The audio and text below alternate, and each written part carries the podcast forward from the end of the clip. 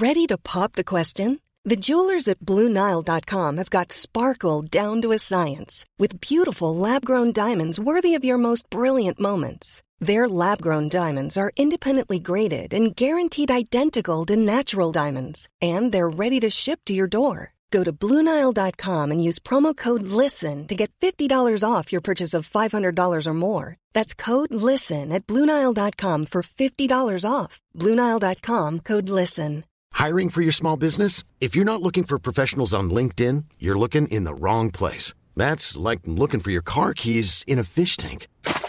LinkedIn helps you hire professionals you can't find anywhere else, even those who aren't actively searching for a new job but might be open to the perfect role. In a given month, over 70% of LinkedIn users don't even visit other leading job sites. So start looking in the right place. With LinkedIn, you can hire professionals like a professional. Post your free job on linkedin.com slash people today.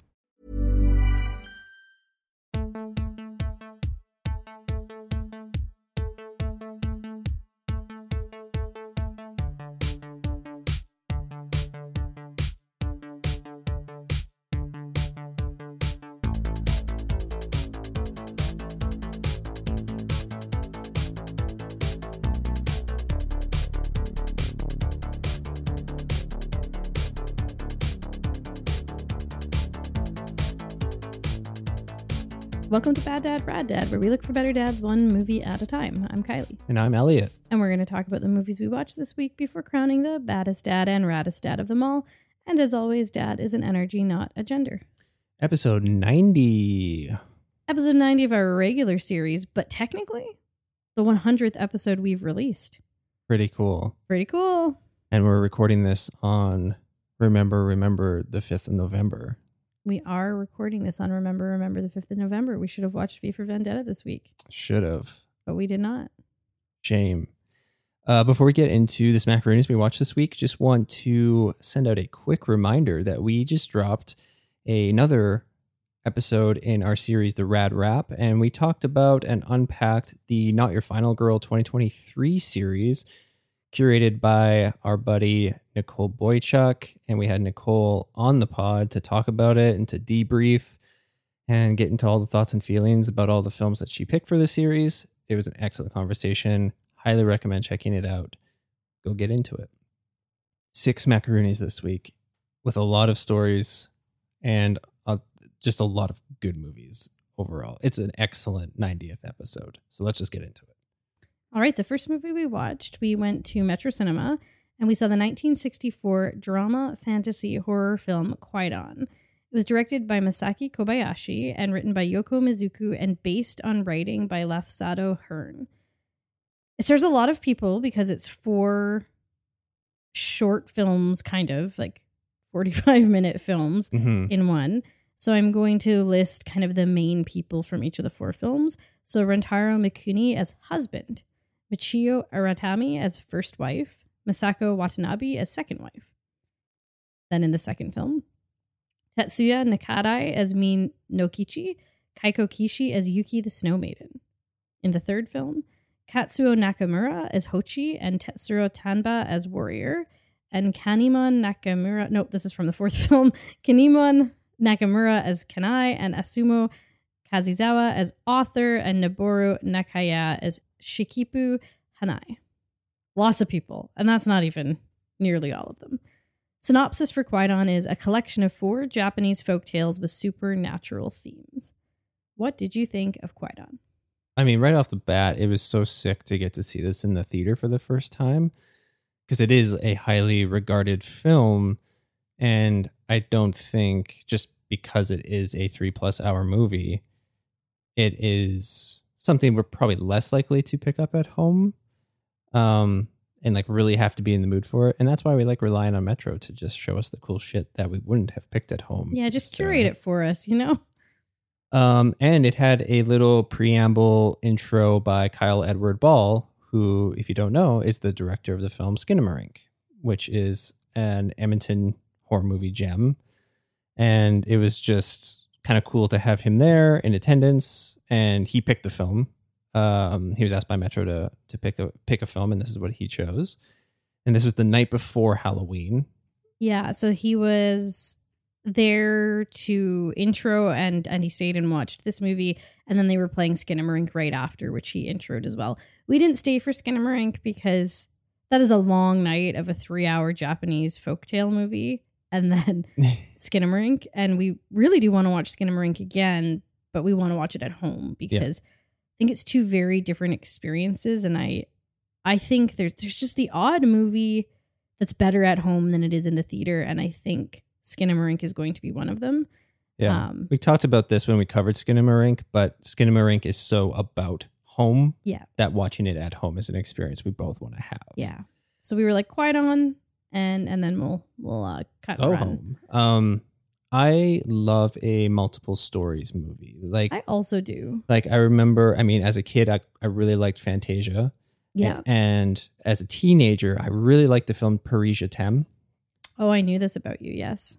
And I mean, I haven't revisited Paris Je t'aime in a long time, but there's something really cool that I really like about those films and those films where it gets like multiple directors to come in and and do this sort of series that are linked by like a theme or a place or whatever it is. But what's cool about Kwaidan is that it's four stories all directed by the same director. Yeah, it's more like certain women. Yeah, yeah, yeah, yeah. Something where you've got these kind of mini short films within one film that are linked together through something. In the case of Kwaidan, they're linked together through aesthetic, I would say, and through like the theme of ghosts. Yeah. Like they're all exploring what it means to be ghostly. Um, You know what I was actually just thinking? Like this might be even tied back. My my love for these kinds of films might be tied back to even when I was a little little baby boy, and I would just watch Looney Tunes because it's just like a bunch of different shorts. stories directed by different people, and yeah, stems back to when I was just a little nugget.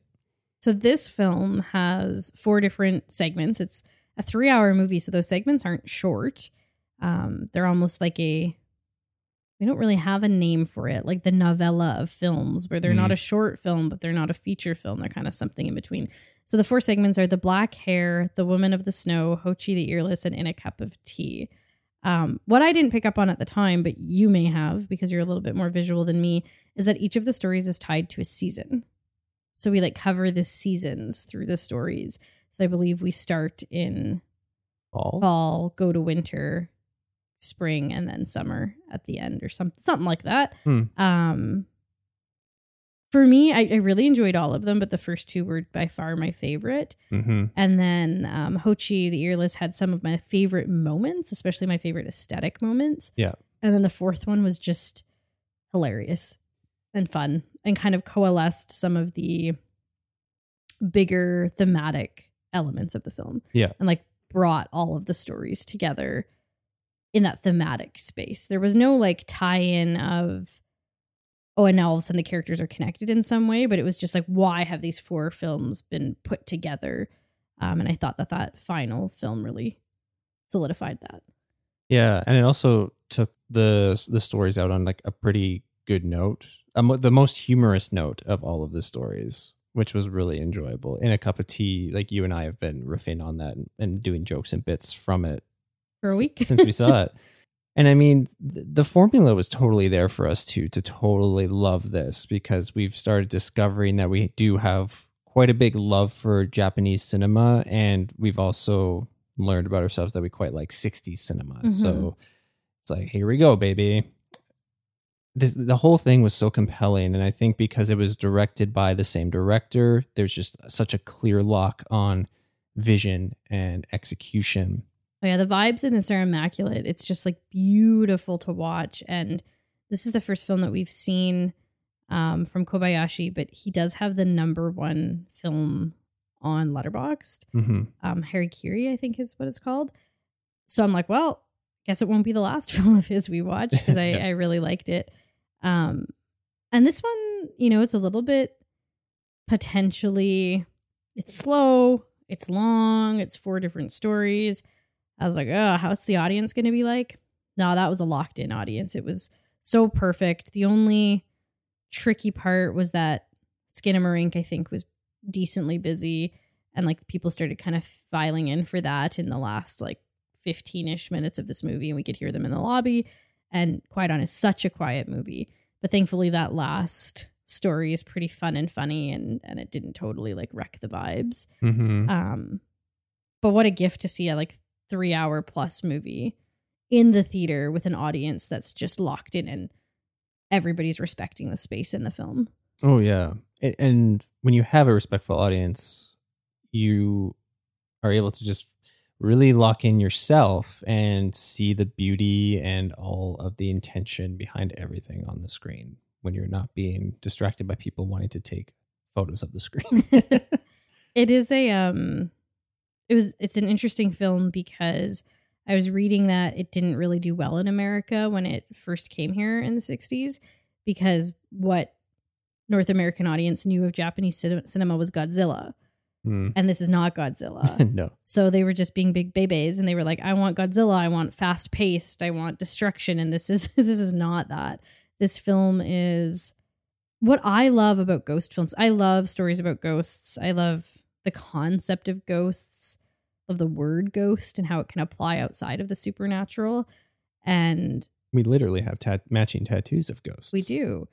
Um and I find that when I really love a ghost story, it's not ghosts as scary. It's not like I mean, I guess paranormal activity is demons, but it's ghosts as sad or ghosts as lonely or ghosts as stuck and confused and like not knowing where they are or ghosts as like trying to escape.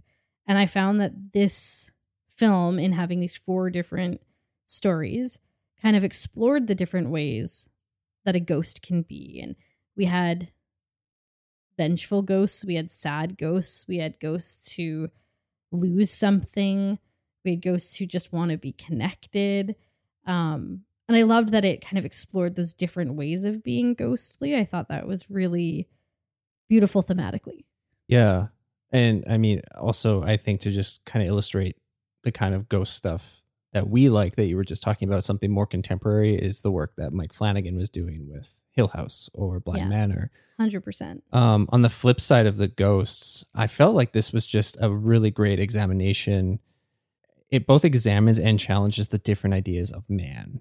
Mm. And some of the things that I that I've kind of written down are this like the selfishness that goes into wanting to prove oneself and the ignorance of kindness and that kindness being exploited and just like hard-headedness and the unwillingness to understand to understand why you're being hard-headed and maybe in in place of that turning to violence. Like and it's all through the lens of men.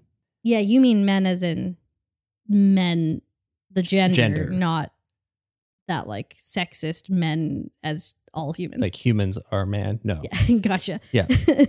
yeah, I uh, that's not something that I really picked up on in in a first viewing, but now that you say that, that's totally there, and you know, it really it, it is a man who is the protagonist in each film, but not in a way that feels like it's doing that to sideline women, but to examine men.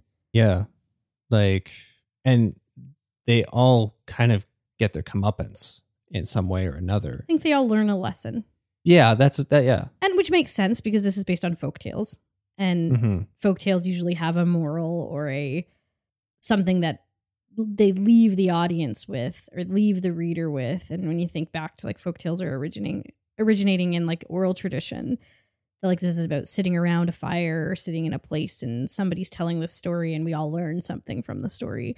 So that really carries through, but it doesn't feel didactic and it doesn't feel like it's hitting you over the head with it. It just weaves into this like beautiful thematic and aesthetic tapestry. Um, Roger Ebert said of this, he's not the first time he's going to come up this week. Hmm. Um, he called Kwaidan quote an assembly of ghost stories that is among the most beautiful films I've seen. And it is like this is just visually impeccable, but it's also got that surreality because it's using like painted uh, backgrounds hmm in a way that like is evoking some like Wizard of Oz kind of stuff to me. And then I was thinking like in a contemporary lens, like Beau is Afraid. Um, and it's really beautiful to see a film that's well lauded, but maybe not everybody's seen it, and then be like, oh, I can see how some more contemporary films that I really like have been inspired by this, Yeah. or how it's been a staple in cinema that has had an impact that's proliferated over the years that I'm now just realizing as I watch this. Yeah. It's also something, it, it- it's a look and an aesthetic that can both be tied to, I think, also stage plays, but also animation. Mm, Like if you're looking at anime or if you're looking at Looney Tunes, the backgrounds are painted and they're static. And Right. then you're just animating the characters that are in front of it. But you have this beautiful artwork that's in the background. So it, it's evoking a bit of that as well. And it's gorgeous. Yeah, it was a really, really beautiful film, and it was really special to see it with this small group of people, but really engaged group of people in the theater. And this is definitely one I'll watch again. And I want to explore more of Kobayashi's work. 100%. How did Kwaidan make you feel? In awe of this expertly crafted piece of cinema. How did it make you feel? It made me feel moved by the varying explorations of ghostliness and the stunning aesthetics. Just what a beautiful, beautiful film in, in multiple meanings of the word. Indeed. Okay. We went back out to Metro Cinema and we watched the 1973 drama horror mystery film Don't Look Now. This was actually the night before Halloween. Yeah, you're mixing up your dates. Um, it was directed by Nicolas Roeg and written by Daphne du Maurier, who Well, wrote, wrote, the, story, Yeah. which this is based on. Then Alan Scott and Chris Bryant wrote the screenplay. And it stars Julie Christie as Laura Baxter, Donald Sutherland as John Baxter, Hilary Mason as Heather, Clelia Matania as Wendy, Massimo Serato as Bishop Barbarrigo, and Renato Scarpa as Inspector Longhi. Synopsis A married couple grieving the recent death of their young daughter are in Venice when they encounter two elderly sisters, one of whom is psychic and brings a warning from beyond. What do you think of Don't Look Now? So this is one that's been on my I want to watch list for a long time and it isn't anywhere to stream for free or like to stream with a subscription. It's only places to rent. So I actually borrowed it a long time ago from our friend Lori of Queer Horror Cult and just hadn't picked it. Hmm. It's, it's longish, it's 2 hours. There's an image from this film that we've seen. I believe it was on like a scariest movie moments in Shudder or something like that. Um, and I thought it was maybe from the end of the film, this like really striking image of like Donald Sutherland's character John with a little girl in a red raincoat. Mm-hmm. Um, but it's actually from the very beginning of the film. And so I was glad to be like, oh, that's not like the culmination of the film. That's Mhm. In like the first five minutes. This was such a good next film after watching Kwaidan because to me, this is also a ghostly film, but it's like ghostliness as grief, like how grief haunts you Mm-hmm. um, and and takes up space in your life in this way that you can try to pretend you don't see, but is clinging to you nonetheless. Mm-hmm. And just like Kwaidan, and just like you mentioned, actually, I I have in my notes that this film evoked what I love about Mike Flanagan's work, what I love about Shirley Jackson's writing, which Mike Flanagan has adapted, and what I love about like I've read Rebecca by Daphne du Maurier, the the book. This is uh, based on a short story by her, and just that kind of like gothic horror sensibility, but with a more emotional lens. Yeah. Um, that's my favorite kind of ghost stuff. Yeah. So this is really actually tying into what I liked about Kwaidan, but this is a little bit more subdued. It's also stylish as hell. Yeah. But in a very different way. It's not like aesthetic, it's style. Well, they do such a good job of making the setting of Venice feel both lavish and beautiful, but then also claustrophobic and consuming. Yeah, like a maze and and Yeah. narrowing and and um yeah, when you say confusing, like as a viewer, you're like, I can't even distinguish these places from each other and everything these is these narrow channels and you have to get in a boat to get anywhere. and like the characters are getting lost in Venice. And I feel like I love when a setting has that kind of symbolic intentionality of this narrow but beautiful but gridlocked Mhm. Venice is a symbolic representation of how they're managing their grief. Yeah. And I just think it was just so wonderfully surprising that this is another fantastic use of genre to explore the complexity of grief. Like, This is one of those movies that I could see because it's well regarded and it's listed as a horror film, and I could see a person being like, "Oh, I'm going to watch this well regarded horror film," and then be like, "That wasn't a horror movie." mm, But it is. It's just a very different kind of horror movie. This is a. It's very grounded. It's very real. Like I felt like this is a film where I'm like that. Like John and um, Laura feel like a real couple. yeah. Like it doesn't feel like a script. It feels like I'm watching a real couple in a real relationship with the way that they talk. There's an everydayness about it. Yeah. And there's a sex scene in this movie that is like one of the most realistic sex scenes I've ever seen that also doesn't didn't seem like it was trying to be titillating or trying to be sexy. It was just showing a couple having sex because that's a part of their life. Yeah. Like, my thought was like, this is what it looks like when people, but especially people that have been together for a long time, this is what they it looks like when they have sex. And to me, that seemed revolutionary for 1973 to have like a sex scene like that. That's not, it's not for sentimentality. It's not for titillation. It's just to deepen the understanding of the relationship between the characters in a natural and realistic way, because Mhm. that is a part of a couple's life. Mhm. Um, now Yeah. I was reading a little bit about it because it's so it's such a interesting scene because it's not graphic, but it is also but it's so intimate. Like, it's quirky and messy and passionate and spicy. Like, and it's intercut with other stuff. So I guess that the director had to do that because they wouldn't to get an R rating instead of an X rating, they wouldn't allow any like hip movement. right.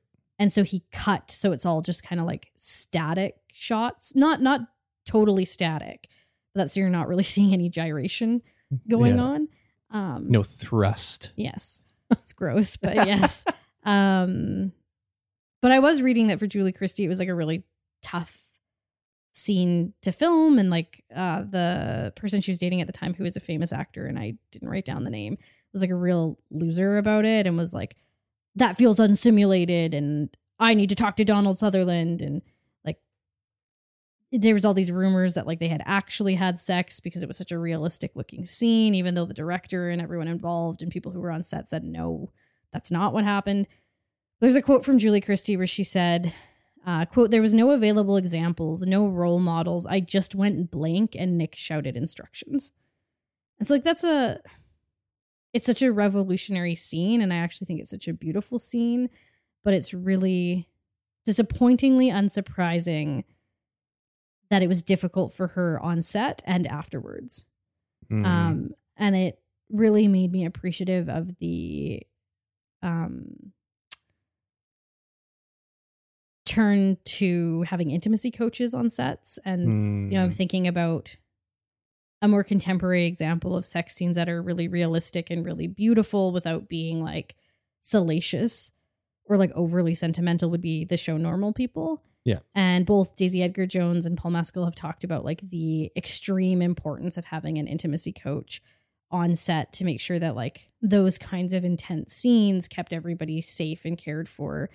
Um, and then on a non-sexual uh, example, Paul Mescal in Aftersun, they had an intimacy coach for his scenes with Frankie Corio, who plays his daughter, to make sure that, you know, these scenes where they're like dancing together and he's holding her when he's like, you know, rubbing her head as he puts her to bed, that like everybody's safe and cared for in these moments where there's intimate touch, even though it's not a sexual touch. and it's just going to put everybody at ease and a, a Or or try to create a space where that's and that you have a point person if something isn't going well. Mhm. right? And so I'm Um, disappointed about that, but yeah absolutely i was just frantically googling and the the years line up that she'd been dating warren beatty yeah, that's who it was. Is he like a loser? I feel like I've heard that name. And he's the one that fucked up the whole moonlight la la land thing and he's with Annette Bening, which is a shame. He played Dick Tracy. I don't know. He's like a big he's a big cheese guy, but like I, I don't give a fuck. okay. Um, yeah, I mean, I didn't really know anything about this going into it. I just saw like the the utterly unhinged trailer before movies at Metro, and I'm like, this seems like it's gonna be just a wild ride. And I I really enjoyed it from front to back. I was so compelled and some of the techniques that they're using throughout, I just just were working for me. It felt so dreamy and unsettling. Like there's something about a 1970s movie where they do like a whip pan or like a really quick zoom or a push in where I'm just like I'm so disoriented and it Yeah. makes it feel so surreal. This feels like part of the lineage that David Lynch is in. Or like Hitchcock. So yeah, the uh, Nicolas Roeg who made the film um specifically like was homaging and inspired by Hitchcock in making this like he's spoken about that um like how he's indebted to the films of Alfred Hitchcock. And then what's really interesting is like this movie um wasn't necessarily a big success when it was released. And I wouldn't even say that like everybody's seen it now, but there's a lot of filmmakers who talk about this as a like key influence in them. So some people who have talked about this influencing either all of their work or a specific film. Lynne Ramsay said it was a key influence on We Need to Talk About Kevin. Lars von Trier's um, frequent cinematographer Anthony Dodd Mantle says he's seen this film more than any other film in the world, and he worked on Antichrist, which has been kind of compared to this film. Ari Aster said it was a really big influence on Hereditary. And um, Martin McDonagh said that it was a huge influence on In Bruges, and he actually has like direct homages to this film in In Bruges, which Mm. I'd have to rewatch to, to see. But I believe In Bruges is it set in Venice? Maybe not, but I think there's like a person in a raincoat in it. I Mm. think that's a part of the film. So like this has been a really big influence on a lot of filmmakers and I see it because there's so much style. The opening and closing scenes of this are some of the best I've ever seen, especially from a stylistic point of view. And it feels like the kind of film that I'll get so much more out of on a rewatch. It feels like maybe on a second or third or on a fourth viewing, I'll be like, oh, this is a five out of five. Yeah. Yeah, it's so interesting like you saying all that like I can see the threads in so many things. Like especially like thinking about hereditary, just that exploration of grief and I feel like even the performance that comes from Donald Sutherland and the grief that he experiences both like the extreme highs and the more subdued lows, you can totally see that in like Toni Collette or 100%. uh, Gabriel Mann in her in Hereditary. Well, so Nicolas Roeg said like what compelled him to make this movie and like to make it out of this short story. So this is a quote from him um, was quote making grief into the sole thrust of the film. Grief can separate people. Even the closest, healthiest relationship can become undone through grief. Mhm. And I feel like that's that could be the log line for Hereditary as well, right? Which is like, I, I said this to a colleague. Uh, I was talking to a couple colleagues on supervision at work this past week, and they were like, "What are your favorite kinds of movies?" And I was like, "Oh, really, really, really slow movies where basically nothing seems to happen and there doesn't really seem to be a plot, but ultimately they're about grief." yeah. Like that. Those are my like. Yes, I love horror movies, but my favorite movies Mhm. are like slow, surreal, or abstract films that are kind of plotless, kind of aimless, and explore grief or some other emotion. And I it's so funny because that's so specific, yet you and I share that exact same Yes. thing. yep. like that is our fucking jam. And so yeah, this movie was like bound to be something we liked. Um, what do you think of Donald Sutherland's butt? Because it's out a lot. Man, so much of Southey's butt. And I mean, it, it's a good butt. It's a good butt. But like I love that like as soon as the butt's out, he's doing lots of stuff. He's at his butt out. drafting table with his butt out. reading the paper like like hams up to the sky up to the heavens yeah good good for him i i really really really hope that kiefer sutherland watching him was like dad Put your butt away. butt away dad Okay, so interesting thing I learned about. I have just like a couple cool things to say about Donald Sutherland and Julie Christie, who like absolutely crush in this. And like They're so good. and like i don't know I, I, like they're both pretty babely. Oh, yeah. they're both like unique looking people that are pretty babely. Yeah, I'm like, great, great couple there. So Donald Donald Sutherland, I didn't know this. He named all of his kids after directors that he worked with who had an influence on him. They're the last names of directors that he worked with. So he has a kid named Roeg after this guy. Oh, And Kiefer is the last name of a director that he worked with. hmm. So interesting. I'm like, huh, cool way to. I mean, it's kind of how we named our cat. Not that we've worked with Hunter Thompson, but is the last name of someone. Um, and then Julie Christie seems like the coolest person in the world. Seems like we'd be like she'd be a great friend, good mentor for us. So she has a longtime partner and no kids. Mm. And they like they are married, but they like I don't think they really had a wedding, or if they did, it was like not really publicized. And one day she's like, "Oh yeah, we've been married for a long time." Um, she has been a longtime Palestinian activist, mm-hmm. like for a, like that's been a key part of her activism and her work that she does outside of being an actor. And she's also a longtime vegetarian. Fuck yeah. So Julie Christie, be our friend. yeah. please. She just seems really cool and that made me happy. Another cool thing about this movie, did you like the score? Yeah. So the guy who did the score was a musician who had never scored a film and Nicolas Roeg was like, I want you to score this movie. And he's like, dude, I've never scored a film. And he was like, but I want you to do it. And it was so successful. People liked it so much. He had such a good time with it that he stopped doing like music music and became like a full-time film score So maker cool. and he uh, worked with Brian De Palma on most of his films. That's so cool. And most recently, not that I like this show at all, but he's done work for Euphoria. That's really cool. Like that's just such a great example of going outside of your comfort zone and just being like, I don't know what the fuck, man. And then being like, sweet. And, but also having somebody be like, I like your music. I think you do a good job at this. And just trusting them and being like, I don't care that you've never done it before. I trust you.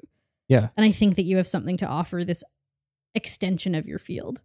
Well, and I think that that's just where the magic happens in terms of creativity. Like you're just you're trying to kind of bash your way through it to get to something that you think is right. But through that, you're also creating and finding your own voice through that medium that you've never tried before.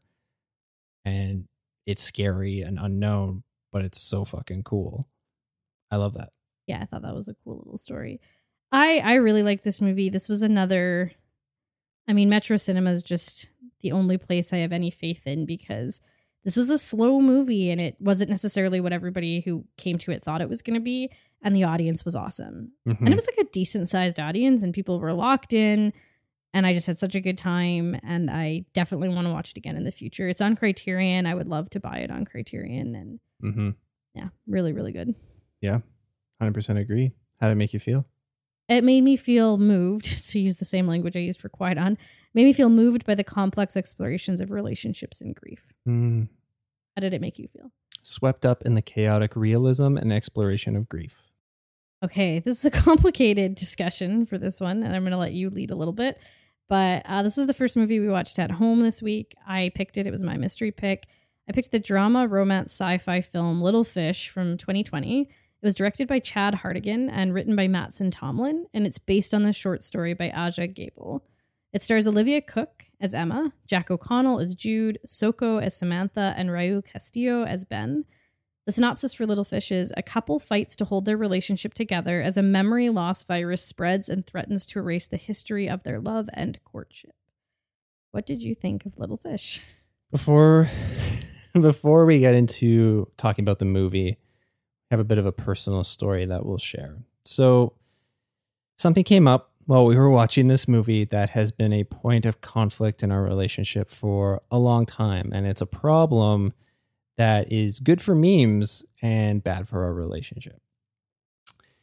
And it's this ongoing thing that I've been doing since I was a kid. It was very much a thing in the house that I grew up in, not just for me, but by the people I was modeling my behavior after, which were my mom and dad, and many other people throughout my family as well, which is sitting down to intentionally watch a movie or a TV show and then falling asleep. And then if somebody were to ask if you fell asleep, immediately knee jerk lying about it and just saying, no, I'm not sleeping. And like I said, like this is a meme across the internet that is really I get served this a lot. And Oh, I don't phone knows. it, it must know. And yeah, it, it's something I've been doing forever. And it's not a it's it's not a good behavior and it's, it's because of of the nature of it being a meme and it being such a thing with so many people in our lives and in other people's lives that it it's typically found to be a humorous jokey thing. But when it comes to the way that you and I watch movies that's not really the case. Because you and I have made a very conscious decision especially since starting the podcast um, but beyond but especially now and doing mystery movie picks is that we are choosing movies for each other with intention and we're excited to show each other movies and we want to experience them together. And also we are now resp- we have a responsibility to this podcast to not sleep through these movies so that we can recount them accurately and honestly. Because if it's just you and then i'm just like i fell asleep so you just talk about them. It's not fair. And it's not kind to each other to fall asleep during these things that we've picked for each other. So we started watching Little Fish, and this doesn't change anything about it. But I didn't realize that this was a movie that you were excited for. I had never heard of it, so I wasn't aware of it. But whether you're excited for it or not, it was a movie that you picked. And I, I started falling asleep. And then it was during a very pivotal point in the movie you asked if I was asleep. And I immediately, knee jerk reaction, said no. And then you asked a second time. And I said no again. And this is something we've had many, the biggest fights, I would argue, Yeah. in our in the course of our relationship has been about this very thing happening. It's it and like we've said to like you said to me, it's not even about the fact that I've fallen asleep. It's about the fact that I immediately lie about it. hmm Instead of communicating right out of the bat, you know, I'm kind of tired. I don't know if I'll make it through this movie right out of the bat. Or if if I am falling asleep and you ask if I'm asleep, saying, Yeah, I'm falling asleep and communicating that I don't think I'll be able to make it through the rest of the movie, you'd be disappointed, But I wouldn't be mad. but you would be mad. We've had so so many conversations about this. But it was just such a disrespectful thing that just that I did and it kind of came to a head where you felt extremely disrespected and I I did such a shitty thing that you didn't want to finish the movie. No, because I we were literally at the climax of the movie, Yeah. and you didn't know what had been going on. Yeah. and I was just I like, wasn't well, on the what's journey the- with you anymore. What's the point? I don't want to rewatch twenty minutes of it, like, and then have you fall asleep again. Yeah. So who cares? Yeah. And I I completely was aware that I hurt your feelings and that I had fucked up. And I when we get into moments of conflict, and this stems back to me being a kid. Anytime in, I'm in a moment of conflict, my defense mechanism is to wall up, to basically just go inside, and I don't know how to communicate effectively and I'll usually and it, well in this case I put the the onus of the situation on you. I'm like, well, how can we salvage this? And it's like that's not on you, as I reflected on it to come up with. This is my problem. I needed to guide what could come next. But I won't get into all the details. But essentially, we went to bed not in a good place. Yeah, and then I watched the movie on my own. Yeah. You, yeah, you went ahead and finished it. I didn't deserve to finish it that night. You didn't deserve it. no. Um, but I did a lot of reflecting the next day and just kind of cons- after you finished the movie by yourself. Yeah, I woke up in the morning, finished the movie. But I did like and like that was another thing too is that well and we'll get into it is that I finished it and that made me even more sad because the movie's amazing. And I fucked up this I, I fucked up our initial watching experience. Which just so it so sucks because it's incredible and I You were the bad audience member. big time You were the piss audience. I should tag it as that in Yeah. Letterboxd. piss boy audience.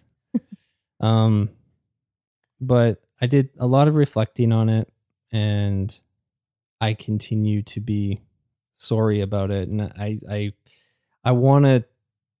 I'm gonna be doing the work to dig into why I've done this for so long and why it's such an accepted thing that people in my life and people everywhere enough to warrant multiple memes on the internet. Mean, people are tired, but I've I've always said to you, I don't begrudge you being tired. I'm not really capable of falling asleep if I've like committed to something like that. Literally, I literally can't do it. Um, And like I don't know you, I just am like, just tell me that you that we need to stop. Just tell me that you're tired because I I want to watch it with you. And while I'll be bummed not to watch it in one sitting, I'd rather watch it together.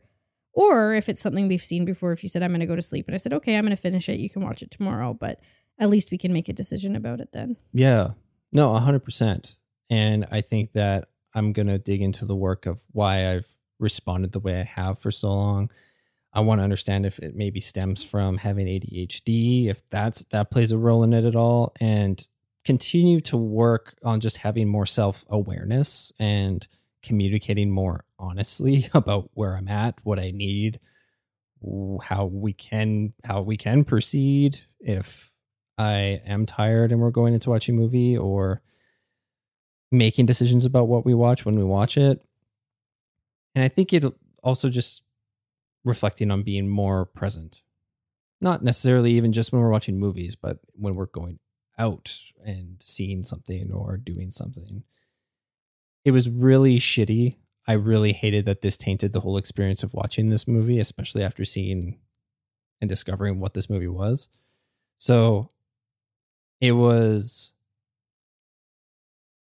it was a very difficult thing for us to have to endure and go through and the fact that it was because of me just made me so sad and so frustrated and just like filled me with like shame and guilt and I, I felt so shitty i still feel shitty about it but i'm hoping to move forward and get to a better place and understanding in my mind of of why I do why I've been doing this for so long and then move forward being better and doing better. I mean, to your credit, not that night. You were not great. After you did that reflecting, like you apologized and took accountability and recognized, like named and recognized how I was feeling and gave me space to speak about that. And we move, we continue, we move forward and we grow and we have language we can refer back to when situations like this occur. And I mean, I fully recognize that it is an immense privilege for the biggest fight in our relationship, one of the like toughest parts of our week to be you fell asleep in a movie. Um, especially when there are literal genocides happening in the world right now. Um, but I think that from any conflict, that like desire to learn and grow and take accountability and apologize can reverberate into other parts of a person's life to create that like empathy and that desire for communication and understanding and working together. And I'm appreciative that we can do that together while also recognizing that our sources of conflict are pretty inane and small compared to many people's sources of pain and harm. Yeah. No, absolutely. And you know, I, I have no doubt we even talked about this when we were kind of unpacking all of this. Like there's no doubt that I'm not going to be perfect for the rest of our lives and that there are probably going to be times that I fuck it up. I'll wait till we're 70. um but continuing to be accountable and to want to move forward and to be better is what I want to strive for. Good. Good story. Let's talk about the movie. Um, it's incredible. It's like a four and a half out of five to a five for me. I want to experience it uninterrupted. and we've talked about rewatching it together and having that uninterrupted experience because this was amazing. Because this was the thing I I purposefully I've actually had this on my um my like radar for quite a while because the the cover art is really beautiful and like drew me to it. The title Little Fish is really compelling. Um, and there's only a handful, like I'm gonna say less than 10 people I follow on Letterboxd who have seen it, but who've given it a four and a half or a five out of 5 Mm-hmm. And I was like, whoa, okay. I, I honestly, I didn't even know it was about a like memory loss virus. I was just like, cover's cool, people like it, but it hasn't been available on anywhere streaming. And then I'm gonna say a couple months ago, I got like the notification from Letterboxd that it was on AMC Plus, um, which we have access to. And so I've kind of had it in the back of my mind, like when the time is right, I'm gonna pick this hidden gem that I'm sure Elliott's never heard of, and I'm gonna blow his mind with it. Which is another reason why it was yeah. and like so i didn't say at any point like this is a really good movie i wanted you just to experience with no expectations a movie that at the end you'd be like holy shit how have i never heard of this? Mm-hmm. instead you were like holy shit i fell asleep. Yeah. um, i didn't even know who was in it. And then when i right before i like picked it i was looking at it a little bit more and i was like oh olivia cooke's in this and i really like her. I haven't seen her in a lot. We never finished bates motel but i liked her in bates motel. But we both love the film sound of metal. I teach it so i watch it two to four times a year um, which means you don't get to watch it as often because i'm watching it and then talking about it for two weeks at a time uh, multiple times a year but olivia cooke's been really great in the things that i've seen her in so i was really cru- excited about that she crushes in this. she does. She's so good. So she was an executive producer on this, and we were talking about this afterwards. It is her real accent. So she's uh, talked in an interview about how this was the first time since she was 18 years old that she's been allowed to use her real accent in a film, and because she was an executive producer, she like that was like a, a demand of hers or like a requirement of hers. Good for her. Um, absolutely. Jack O'Connell, who plays Jude, who's supposed to be American, didn't always convince me that he was American or Canadian. I don't know what he is, but North American. Um, had moments where I'm like, are you Irish or British, dude?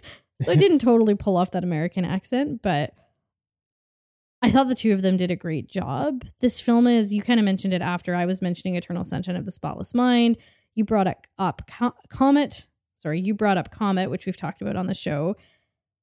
But it has like a little bit of a softer, dreamier, more grief focused mm-hmm. edge, like a ghost story or After Yang or even Aftersun.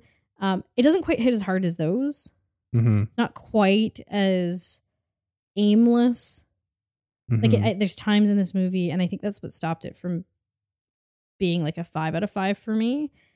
Is times where it feels like it really wants us to like get the plot. It really wants us to get the like contagion element of it in an almost like Y: The Last Man or like an almost FX show kind of way Mm. where I'm like, just just lean into the like the relationship and the emotions and the memory and the the fear and the sadness and the love. Like just lean into that. We don't need these moments of tanks yeah. rolling through the streets. Yeah. And like they can do that, but like have it be like soft focus in the background. Totally. Yeah, Like I agree. like this the film has such a lock on atmosphere and stakes in the more intimate moments without having to zoom out and show us everything and spell everything out. Yeah, and I think it's stuff like that that made me kind of because coming out of it, I'm like, this is a five out of five. But then thinking about it, I'm like, no, there's like there's little bits that could have worked a little bit better for me. And but- it has go ahead, sorry, I interrupted you. No, I but I just think on the whole, like this is kind of the sweet spot for romance stories for the stuff that we we tend to like. Yeah, I'm not. I, I had this conversation with a friend over text message when they asked um, me if we would cover Titanic on the show, and I said I don't really like love stories, and they were like, "What?" And they're like, "But love is great." And I'm like, I'm not saying I don't like love, but I've just never really been drawn to romance movies Mm-hmm. um and a movie that at the end it's a love story and like like when i compare this to a ghost story which like are both looking at grief in in a loving relationship like in a in a romantic partnership and and loss and grief in that, a ghost story like outshines this for me. Yes.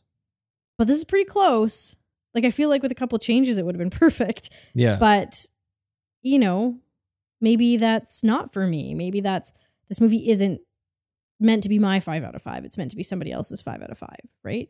And Yeah. that that's totally okay. I could see a lot like not enough people have seen this movie no. and it's really really good. And there's a lot of people that I know who I think this would like just hit for them so hard.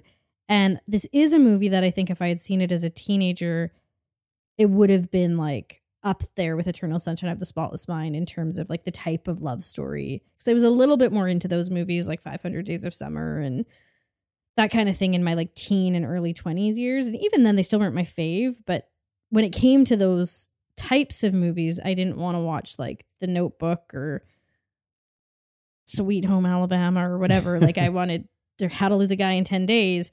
I was like Eternal Sunshine of the Spotless Mind. yeah.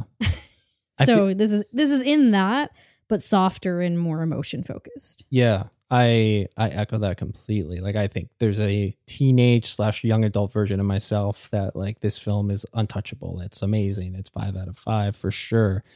And I think that that's why it's it resonated so much with me because it does it does hit on all of those things that I so like from films like this.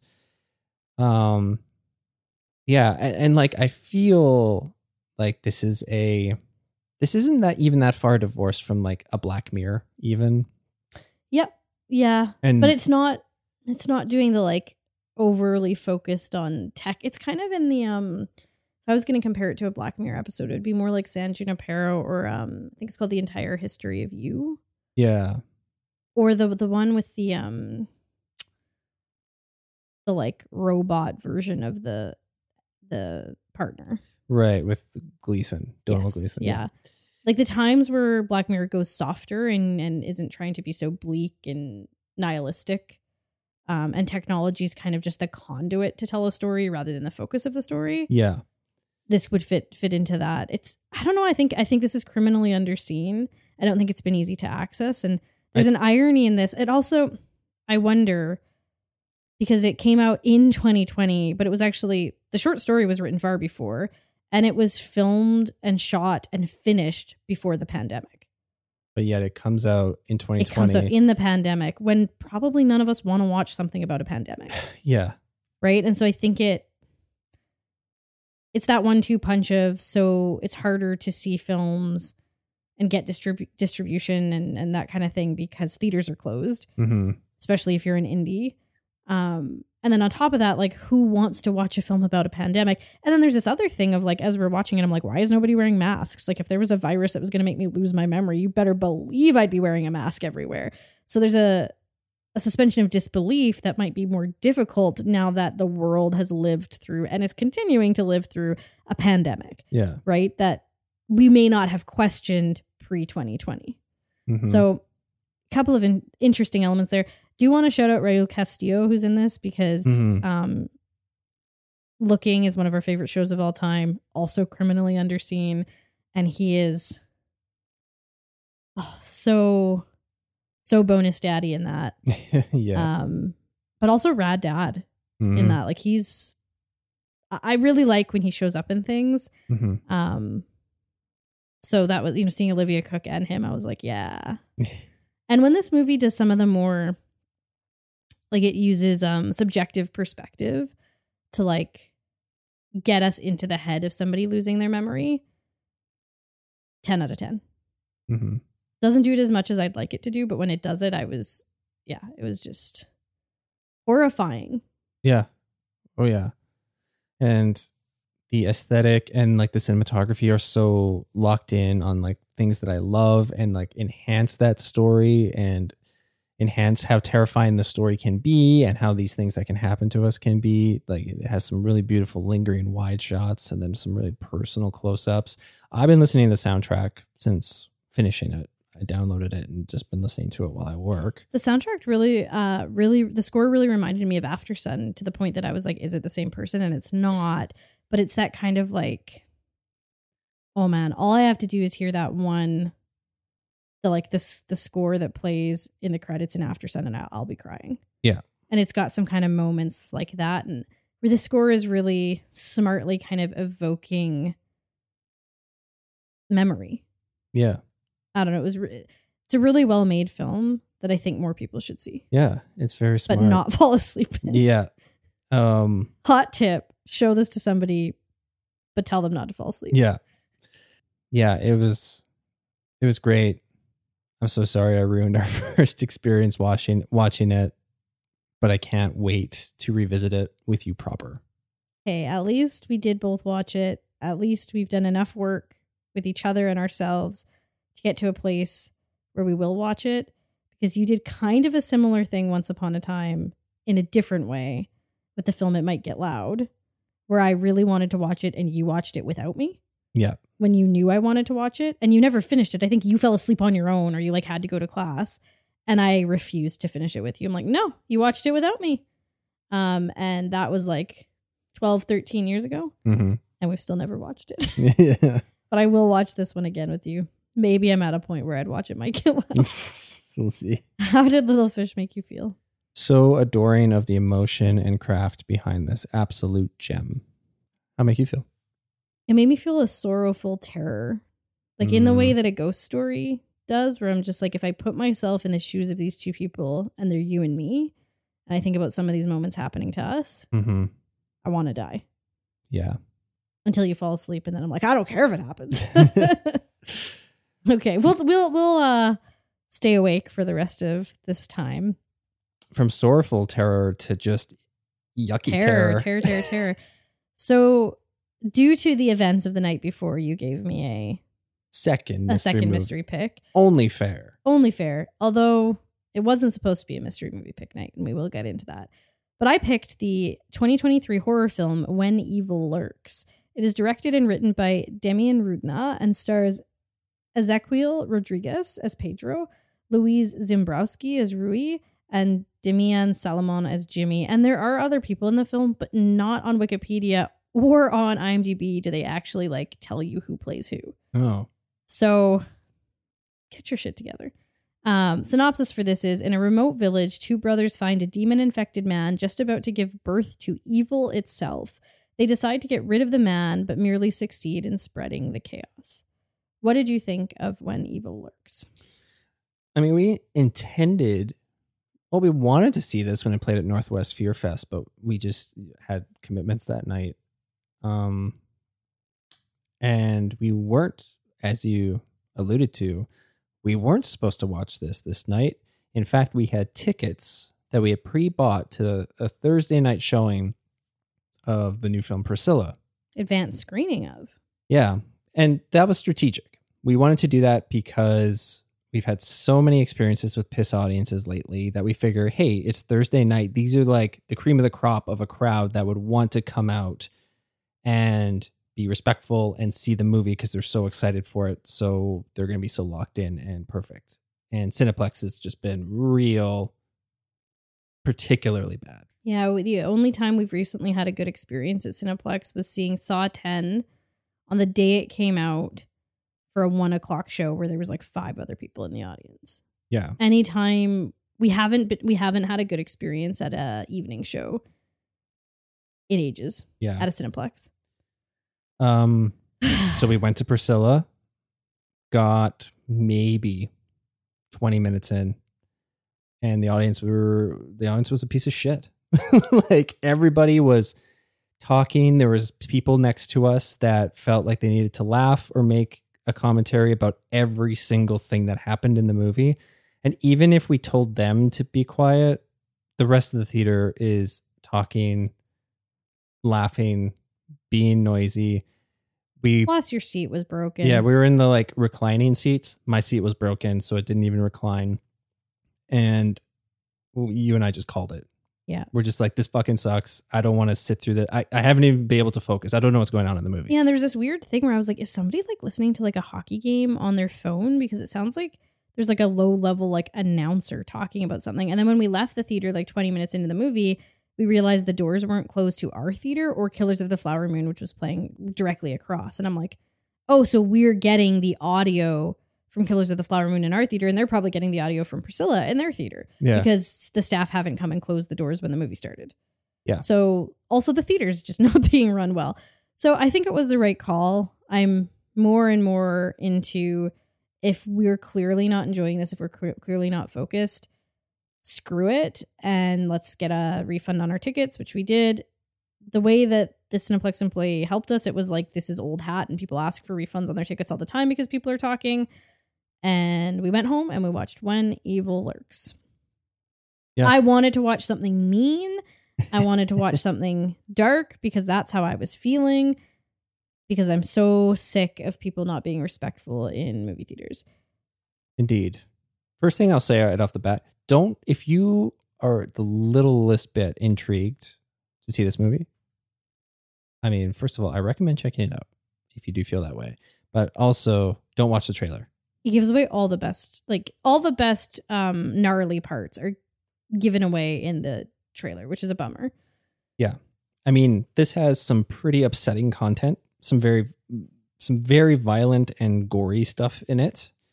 And we must be desensitized as fuck cuz it you and I both felt it wasn't as nuts as people were saying it was. Yeah, I've been noticing that more and more lately when people are like, "Oh my goodness, this is like the gnarliest film that's come out," and then I watch it and I'm like, "Hmm."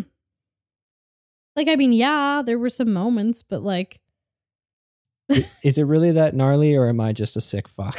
a little potato, a little potato, you know?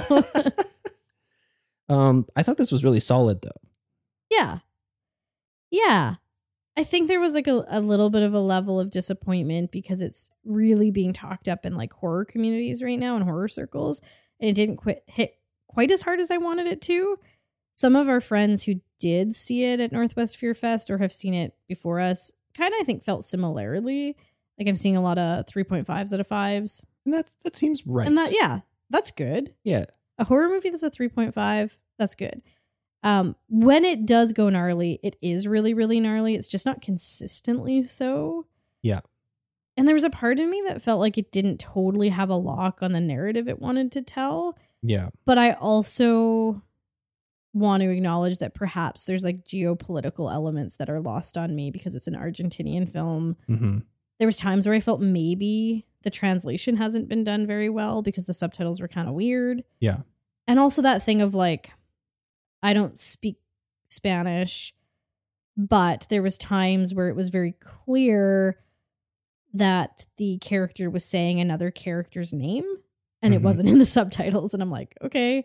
Yeah. Um so I don't know that I totally trust the English subtitles and wonder if that like diluted the thematics of the film or the narrative element of the film hmm where the acting and the visuals were really really strong. Hmm that was the part that i kind of felt like oh i mean it kind of starts as this dark almost evoking some of the stuff from the beasts. Yeah, I felt that to way me. too. but then it kind of goes into this like zombie thing but then it kind of goes into like a demony thing and then it's almost like little ghost children-y thing and i'm like what does it want to be? Yeah. like it kind of was almost cabin in the woodsing it where i'm like it's like they had a grab bag of different horror genres and they were kind of picking up different parts of them and that didn't that didn't coalesce enough for me but perhaps it would with more knowledge of like the argentinian landscape and history and like there seemed to be stuff going on that was exploring the politics between like the rural and the urban Yeah. in argentina and then perhaps like in the first language of the film it's better Yeah. I, I felt that way too. Like it kind of felt like I was being pulled just from like set piece to set piece to set piece. and they were all good set pieces Absolutely. I mean, there's a lot of spectacle in this that is hard to look away from.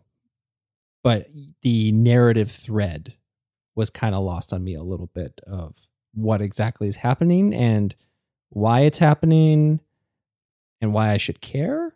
yes But I, I, I agree with you. I think that there might be many components of that that are just lost in translation or in my lack of knowledge about where this is set and where this is coming from. But I was compelled the entire runtime, I will say. I was too, and I mean, some of the gnarly things that happen are so gnarly. And I did, I I really liked the two brothers not in a like they seemed like complicated characters and with complicated pasts, but I was like invested in their journey. hmm Do you think there's some stuff to be said about um one of the kids in the film, like a teenager, is like a, a nonverbal neurodivergent. Um, they specifically say autistic, and clearly the actor isn't. Yeah. Um, and it did kind of feel like maybe that choice for that character. At first, I was like not that bothered by it, but then it kind of felt like maybe they were using that as a I don't know what the word is, but there's a part of the film where they say like, "Oh, autistic people are like easier for the demons to get into," or something like that. And I was like, "Oh, Yeah, it's just like kind of perpetuating this the narrative that people with other bodies or cogn- cognitive abilities are scary. yeah." And that felt ableist in two ways. Like one, in in like what the film is saying through that, and two, in that it's played by a not an autistic actor. To my understanding, um, there's somebody that I follow on Letterboxd who who wrote really well about that. Who spoke about how they have a brother who is a nonverbal neurodivergent person, and that that part of the film really didn't sit well with them. hmm Um, and so those are always the voices I want to go to because I also kind of felt that way. hmm And then you know, hearing from somebody who that's their lived experience, I was like, okay, so it's a bummer, Yeah, Absolutely. and I didn't want to not say that. Yeah. No, I think that's important. It's important to consider that, especially when like I think that this is this is doing really well on Letterboxd in terms of like a lot of people are watching this right now, Mhm. which I do love to see that like a smaller non-North American horror film is getting picked up and being seen by so many people. And there are some excellent performances in it. There's some top tier practical effects. Yeah, some really oozy, drippy of- grossness. a lot of ooey gooey. I think that this has one of the most the one of the most upsetting descriptions for a possessed person I've ever heard in them calling a possessed person the rotten. yeah, You could have called this movie the rotten and I would have even been more in. yeah, so gross. I think it's also worth noting um because this is something that just doesn't bother me and you. We've talked about this on the show before, but death of children doesn't really bother us. And I think that that's probably what fucks people yeah, up. there's a there are a lot of there's more than one death of a small child Mhm. in this movie that is very graphic. Yeah. Um and I mean I just mean it doesn't bother me any more than the death of a adult. Yeah. Now if it's an animal that's a different story. Yeah. but um you know, it's that's not something that turns us off from a film or makes a film even more upsetting to us, but it does for a lot of people and I completely understand why, especially if you're somebody who works with small children or you have small children. Um totally get that. So fair warning, just that that's a key part of the film and it's it's pretty gnarly. I think I, I mean this is probably I'm probably treading on ground that's been tread so much, but it I feel like the worst thing about a child dying in a horror film, especially a young child, is that there's such a representation of innocence. Mhm. And if you're if something is able to kill a agent of innocence, then like what hope is there? And like this is the worst world. This is the worst thing that could possibly happen. And for sure, it's deplorable, but also it. I get more upset when animals die. Yeah, that's just an us thing. Again, maybe maybe we're just sick fucks. There's a lot in this movie that I liked. I'm really glad to have seen it. I think it would have been really cool to see it in the theater. Um, doesn't totally like coalesce completely for me, but I think it's really worth seeing. If you're like I said off the top, if you're even like a bit intrigued by what we've said about it, I'd recommend checking it out for yourself. How did When Evil Lurks make you feel? completely compelled and validated that horror movies have warped my freaky little mind. How did it make you feel? It made me feel swept up in the dark, sad journey. I thought this movie was more sad than mean spirited, and people have been calling this like a mean little film. And I'm like, actually, I didn't really think it was. I thought it was really sad. Yeah. That's Like- where my brain goes. Sad, sad. Well, I, I and that's where I agree with you on the comparison to the feelings that we got from the beasts. Um, I, I and the beast is sad. Beast is sad. I think like when I think mean spirited film, I think the sadness, and this is not like that. Mhm. I, in fact, I was worried it was going to be, and it and it for me it wasn't. Yeah. Um, we're going somewhere very different. a very this is this is huge. This this This is huge. Uh, this is huge in both our movie history together, but also in our relationship history. this is true. So it was my mystery movie pick, and I chose the 2007 drama slash fantasy slash history, and I will add slash musical across the universe. It was directed by Julie Taymor. The screenplay was written by Dick Clement, Ian La Frenais, and the story was by Julie Taymor, Dick Clement, and Ian La Frenais. And it stars a whole swath of people, but I will highlight Evan Rachel Wood as Lucy, Jim Sturgis as Jude, Joe Anderson as Max, Dana Fuchs as Sadie, Martin Luther McCoy as Jojo, TV Carpio as Prudence, Eddie Izzard as Mr. Kite, and Bono as the Walrus, Cuckoo Synopsis The music of the Beatles and the Vietnam War formed the backdrop for the romance between an upper class American girl and a poor Liverpudlian artist. Learned after looking at that synopsis that that is what people from Liverpool are called Liverpudlians. Amazing. They have funner words in the UK. 100%. We've learned this through Taskmaster. Okay. Set this up as a huge movie for both of us. What'd you think of it? This was funny because you were you were all like, "I have the perfect movie for tonight," and I was like, "Okay, is it good?" And you were like, "It's a little long," and I was like, "Have we seen it?" And you just were being so cagey about it. And then when it started and I saw what it was, I looked at you and I said, "I see what you did there." So, the day that we watched this, the next day was our 14 year anniversary. Yes. And this film, Across the Universe, is the first movie we ever watched together. Yeah.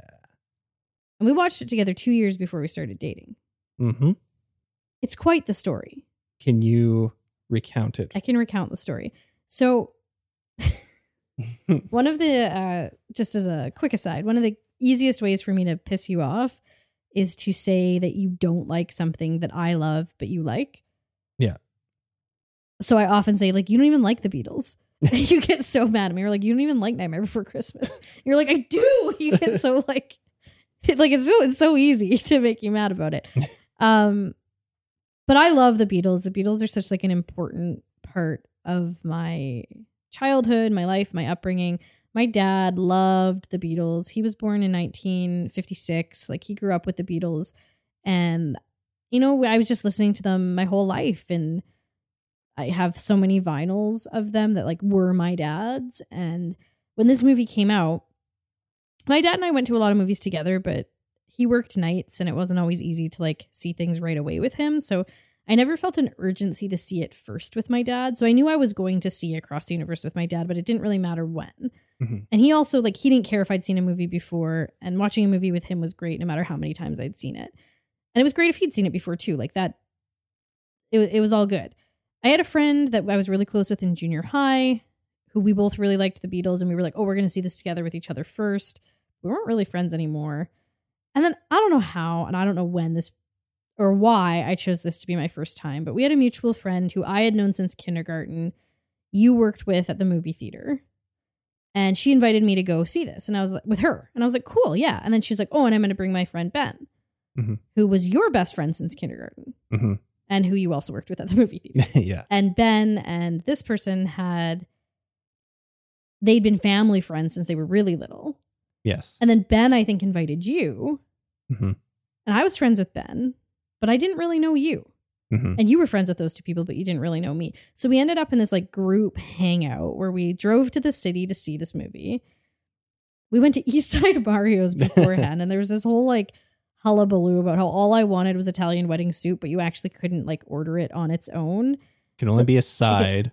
No, it could only like come with a meal. Yeah. like it like you couldn't buy it as its own thing. And then you were like, you can just, I think it was you. You were like, you can just have mine, but then they wouldn't let me do that. They were like, no, you have to get a meal and have your own soup. And It's I was like, you can't do that. It's like the fuck I can't.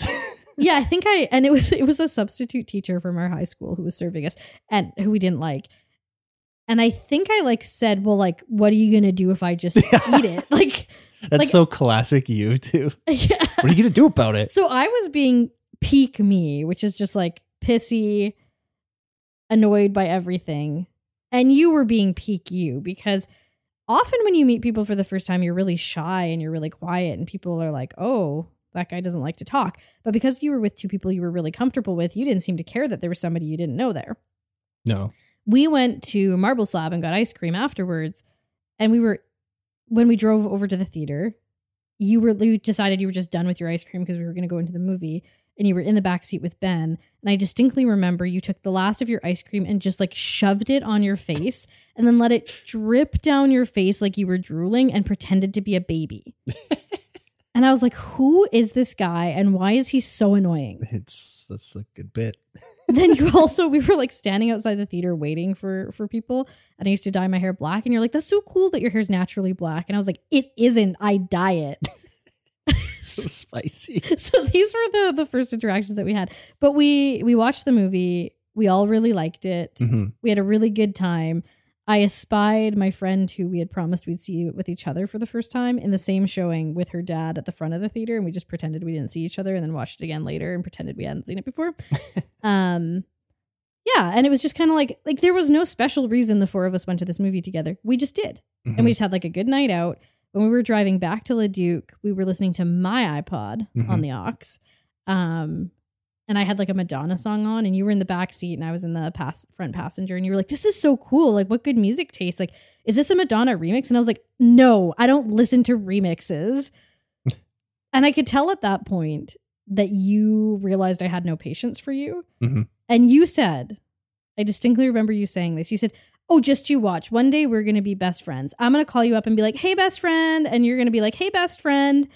And i think i was just like okay. Yeah right. Um Who has egg on their face now? but you know after this shortly after this we um dressed up for halloween together for the first time ever. Uh we dressed up as I and well, that friend who had gone to the movie with us and then another friend we had been the powerpuff girls in grade seven and we decided to be them again in grade 12 and you were professor utonium with us um, and we kind of started hanging out together a little bit more mostly just watching movies hmm like we we watched Planet Terror, we watched Leon the Professional. Don't know how I feel about that now. Um, and and just generally became friends. Yeah. But we lost touch after high school, and then you got in touch with me about two a little less than two years after high school. We reconnected, started a band, became best friends, and then started dating. And now it's 14 years later Hey, best friend. hey best friend it's just it's just wild it's wild how life works so this movie it's just like it's the first movie that you and i ever saw together and we didn't know the gravity of that at the time hmm but that's what it is Yeah. It is so wild. And I'm so glad that we have that story. it's just hilarious It's so funny. And man, I can manifest a thing. Let me tell you. yeah that's not the first time that you've manifested a thing so great. Okay, so all these years later, what do you think of Across the Universe? This is such a tricky thing because so it was funny when we watched Sweeney Todd a couple weeks ago. I was like, oh, everybody thought this movie was bad. And then when I was reading about it afterwards, I was like, no, people thought it was good. It actually was pretty critically acclaimed. That's not true of this movie. It it has 53% on Rotten Tomatoes. Hmm. It's not a well loved movie. I feel like I can't be objective about this movie because, first of all, when I saw it, I was 17 Mm-hmm. and I really liked it as a 17 year old. I thought it was like really visually cool. I was delighted to hear these songs that I loved put made into a narrative and done in different ways. Like Mm-hmm. even rewatching it now, I'm just like delighted to be like, oh, they're gonna play Blackbird. Yeah. Um, I didn't really know Evan Rachel Wood yet. Well, I think I liked her in 13, but I still like Evan Rachel Wood. Um, I just thought it was a cool movie then, and because it's so tied to you know the first time you and I met, um, the Beatles are just so important to me in general. And then like you know I, I saw this with my dad as well, and the Beatles are such a key part of my like how I honor what my dad has given me. Like he gave, you know, lots of complicated things about my dad, hence the the name of the show. But lots of good things too. And one of the key things he did is gave me like a love and an appreciation for art. And he and I shared that together in a way that the rest, you know, my other three siblings, not that they don't like movies and music, but I just don't think in the same way that me and my dad did and did together. Um, so my first tattoo I ever got was of John Lennon's glasses, and that was like, as in, like it's for my dad. Um, so I just like can't see this movie objectively. like I just I just like it, and it just means something to me, and it kind of combines my love of music and art and movies and you and my dad and my like younger self like all together. Yeah. I mean, that's kind of, I mean, it's not exactly the same for me, but it is the same for me. Like, there's so much history and emotion tied up in this movie, and so many universal things that needed to align to have me see the trailer for this movie, get excited for it. Even though you don't like the Beatles. God, enough. but And then- would you admit at the time you weren't a huge Beatles fan? No, and I don't. I wouldn't say I'm a huge Beatles fan now, but I am a Beatles fan. All right. Sure. oh my god. Um, but just how everything needed to align for me to want to go with my buds, a And their- and their a, strange and a stranger, and our their strange grumpy friend. And then for it to become the first movie that you and I would ever watch together, and now here we are, 14 years later. No, 16 years later, doing it as basically a second job, professionally watching movies together. It's yeah, it, it's really tough to separate the emotion from critiquing the film because I I don't think objectively this is a perfect film, but I think this film rips and it Yeah. it hits on so many things that I also love about art and music and Like there are some really visually stunning sequences in this. oh yeah the I mean let's get into it. it I mean some of the visual the visuals and the the presentation of them is are astounding. The reimaginings of the Beatles songs are really well done. I agree. I think, and I mean, all the singing is really good. And I like that the film itself, like what the movie's most been critiqued for is like not having a clear enough narrative and then like that it hinges on this like love story between Jude and um, Lucy and that it does it in kind of a cliche way. But I'm also like, have you heard the Beatles' early songs? Those are all cliche love songs Mm-hmm. like i feel like the film is paying tribute to not just like the literal songs but like what the songs were about because you know they specifically john lennon but the beatles were like incredibly anti-war and specifically anti-vietnam war um you know they they became really into drug like the psychedelics and um surreality and and the film kind of moves its way through all of those things and I think if you're a fan of the Beatles, you see that and you appreciate that. Mm-hmm. And for me also this was I remember seeing this when we when we saw it together when we were 17. I remember being really moved by the like anti-Vietnam stuff and I didn't we grew up in Canada and it's not as well known like the like because you could flee to Canada to escape the draft. So this this history of like men revolting against a mandatory requirement to serve in an in a war that they don't believe in just wasn't something that we were as aware of. Yeah. Like it's just not as embedded into like Canadian culture that we would know about it deeply at 17. Yeah. So this is one of my this was one of my first times really like encountering that like anti-war movement specifically geared toward the Vietnam War and I remember being really moved by it Mm-hmm.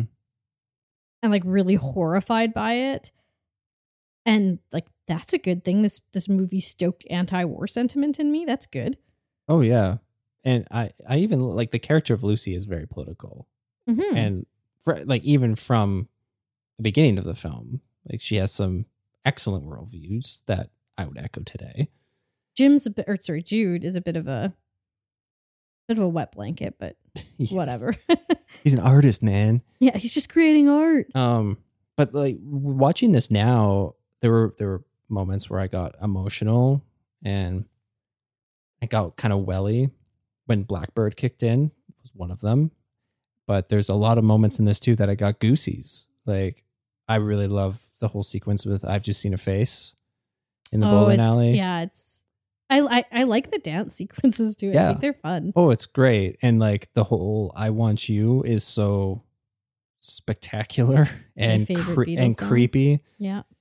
Yeah, your favorite Beatles song? Mine's Helter Skelter.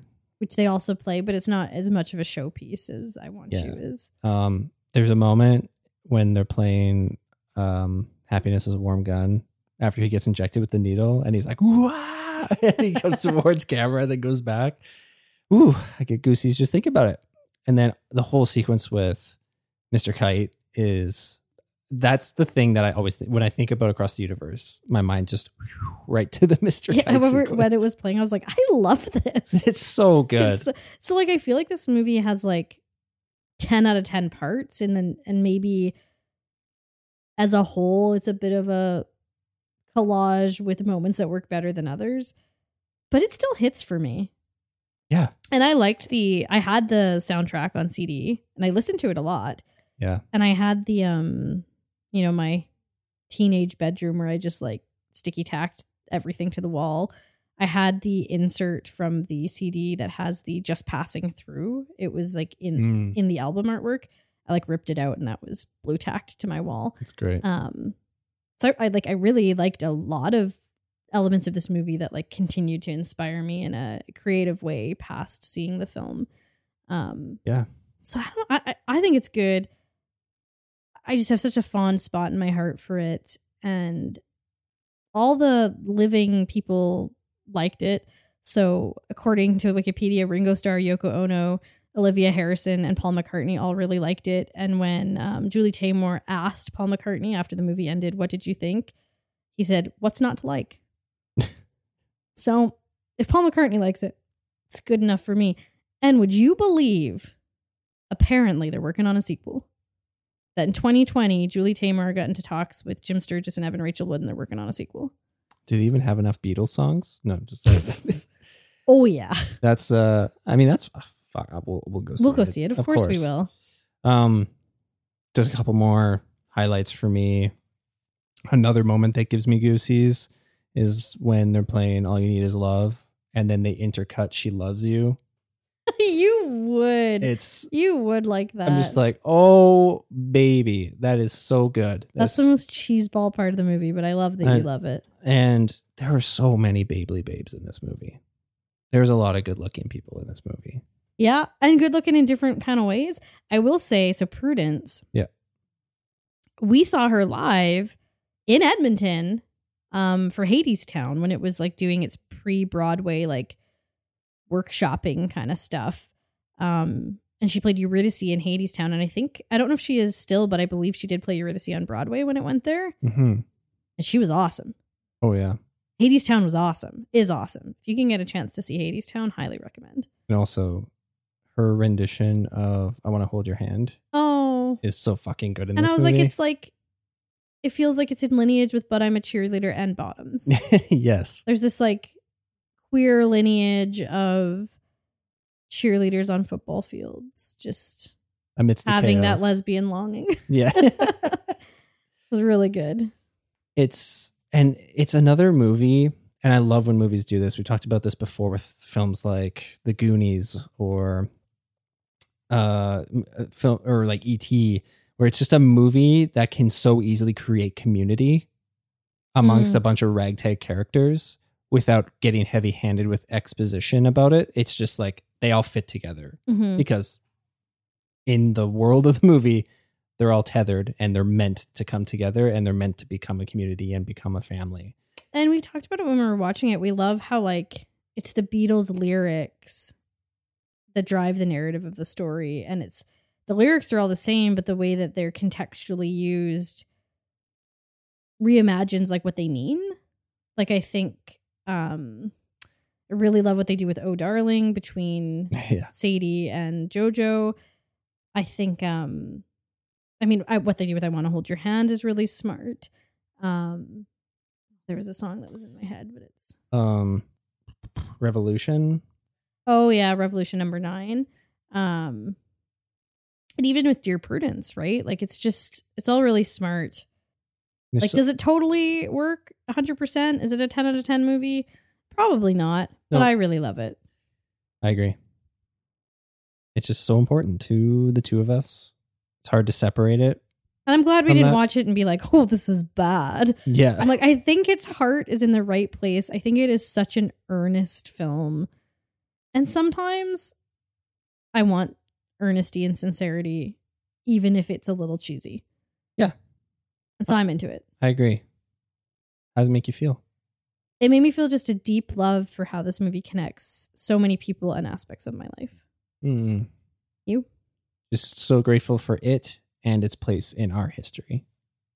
Hey, last movie. Last Smackaroony went to see this on our anniversary. It's the 1997 comedy slash drama slash sci-fi film Nowhere.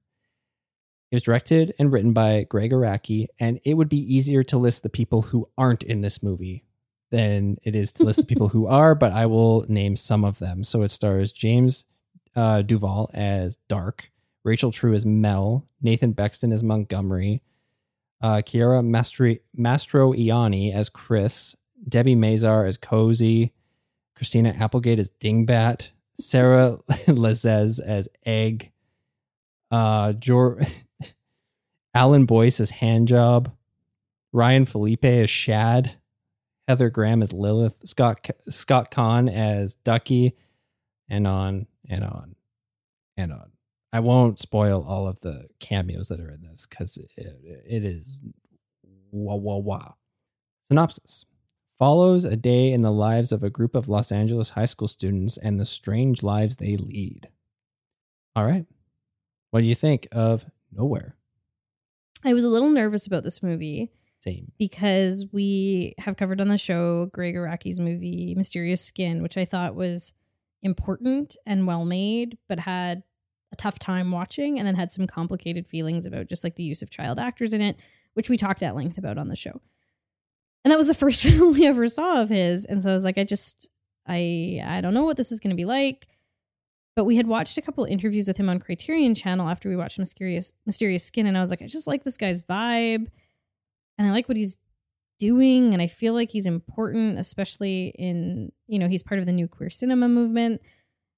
And so I was like, we gotta go see this. Uh, you know, it's on our anniversary, but whatever. Let's let's go see it. It's part of um Metro's curated uh series for November, which is called Nightclubbing. Um, and I think we're going to see most of them, but maybe not all of them. So we're going to just cover them as we watch them rather than as a rad wrap. We also, we are not nightclub people and we were born in 1990. So I don't feel like we have the knowledge to speak about the, uh, connections in in this series. You weren't going to clubs between the ages of one and ten. I was not going to clubs between the ages of 1 and 10 and I wasn't between the ages of 18 and 33 yeah, either. neither was I. um, but it seems like a really cool series, and we want to catch most, if not all, of the ones in it. And it's curated by Paul Hanlon, who spoke before this film, and I really liked what he had to say about it. Um, I loved this movie. Holy shit, this was Like it incredible. may be one of my favorite movies I've ever seen. And I know my mother would say, "Ugh, "Kylie, you have so many favorite movies." yes, I do because I've seen thousands of movies. Yeah. um, and a lot of them are really good. But I loved this. Yeah, I mean, we we went with our buddy Elliot, and I think the three of us had the most fun in the theater. Yeah, we were laughing a lot and just like looking at each other and being like, "Ah!" and I haven't laughed as much as I did in this movie in a long time at a movie. And there's just something about like the Californian dialect that slays me. I have like what's the word for it? It's just like a it's a weak spot in my like I melt for it, which is so dumb. Like like why is that the accent that makes me like want to kiss somebody? like and I used to say it was just like stoner dudes, but I'm like no, it's it's a Californian accent. Um cuz I was just like, well, I'm in love with dark. Mhm. Like if I had seen this when I was a teenager, I would have been like that boy. Just like kissing posters of them in your- Probably. in your room. Yeah. like I I wasn't Jake Gyllenhaal and Donnie Darko wasn't it for me. But James Duval in Nowhere would have been. yeah, yeah, yeah. Fortunately, I didn't see it till I was 33. Um, yeah, we just had the best time in this. First of all, it is such a horny movie. It's and it was prefaced by Paul in his preamble that it is so horny. And you know, we saw Suitable Flesh, which was a horny movie, and also had Heather Graham in it. Heather Graham's in a lot of horny stuff. She is in a lot of horny jam. stuff. This is hornier than Suitable Flesh. and it's it establishes just how horny it is from the first shot of the film. Oh yeah, it's it's hilarious and so so 90s. So and, nineties. like this felt like felt to me like Gregg Araki has a soft spot for Clueless and likes it, but was like, I want to make my Clueless. Like I want to make Mhm. a version of Clueless that speaks to the scene I am a part of and and the concerns. This Clueless is so much about like rich, rich twits, right? Like, and this is not. That's not what this is. It's like aimless young adults, like just out of high school, in their first years of college, just like trying to figure out who they are and where they are, and they're all super queer and super like into psychedelics and kick the can apparently. Um, i don't know. It was so good. And it's it gets so melodramatic and over the top about the most mundane trivial shit. And that just adds even more to how outlandish and hilarious this is and again it's just rife with babely babes in like such a 90s way. Such a 90s way. You know so a lot of folks that i follow on letterboxd who don't like this as much as you and i liked it and elliot really loved it too um they critique it for not really having a plot. But as i spoke about earlier i love movies with no plot. Yeah. i love movies that are just aimless and it's just about the vibes and it's just about like trying to connect with the experience that's depicted on film yeah I think, and like feel those feelings. Like this is a film about aimlessness and loneliness and not knowing who you are and what you want to be and who you connect with and looking for that in drugs and in sex and in art and in all of the different ways and in violence. Like just looking for a way to understand what this world means and, and your place in it. And like I loved that. and that's such a true teenager thing i mean like this is definitely amping it up to 11 but that is everything just has so there's just stakes behind everything when you're a teenager and so much feeling and emotion and passion behind every decision you make and who you are as a person even though you don't even fully know who you are as a person Yeah, this is one of those movies where I genuinely feel if I had seen this when I was a teenager, I would have been obsessed and I would have loved it.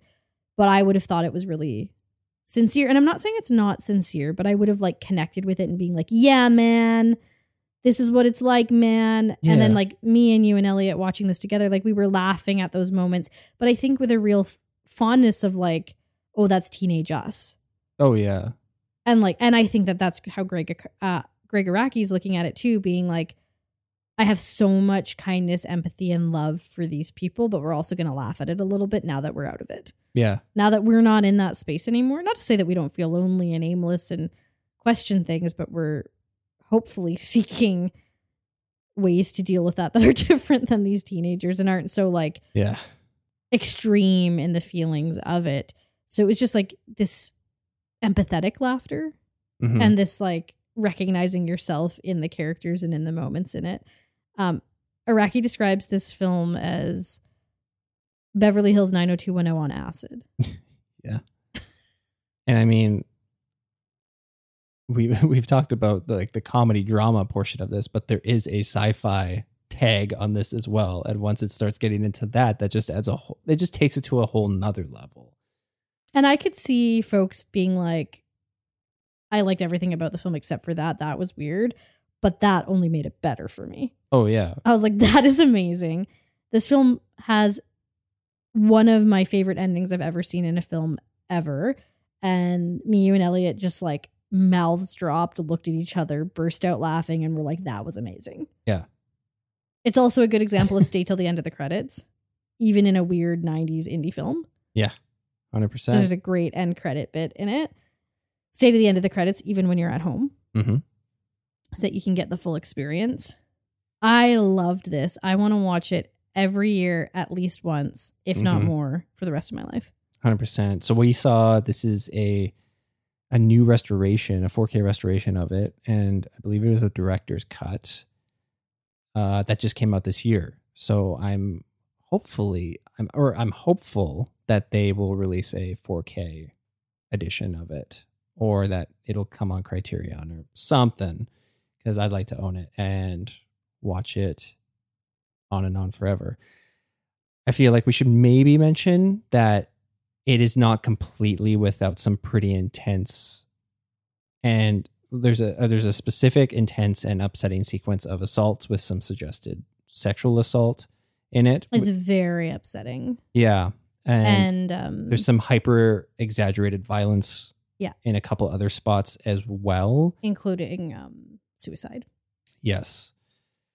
So And I feel like, and they are upsetting moments, and I think they're meant.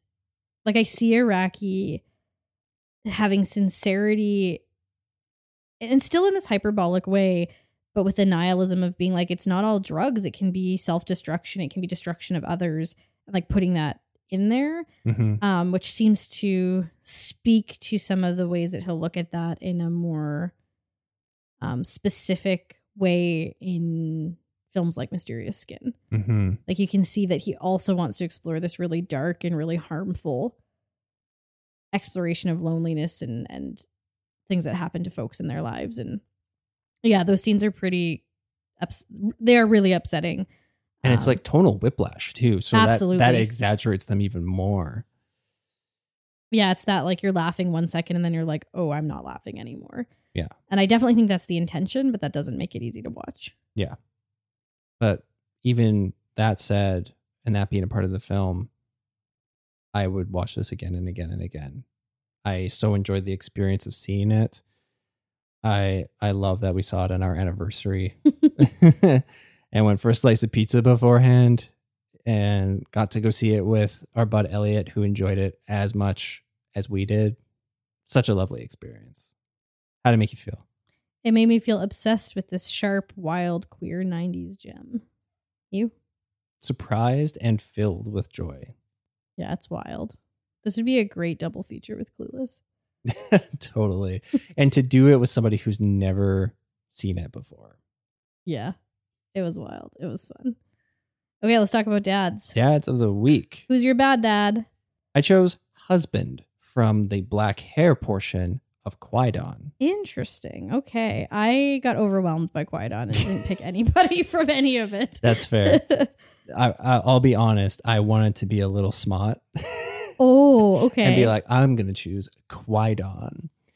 But I also felt like the character of husband really stuck with me in that he's just supremely selfish. And I mean, he commits to a life with another person without considering necessarily what he needed to commit for himself first, commit to for himself first.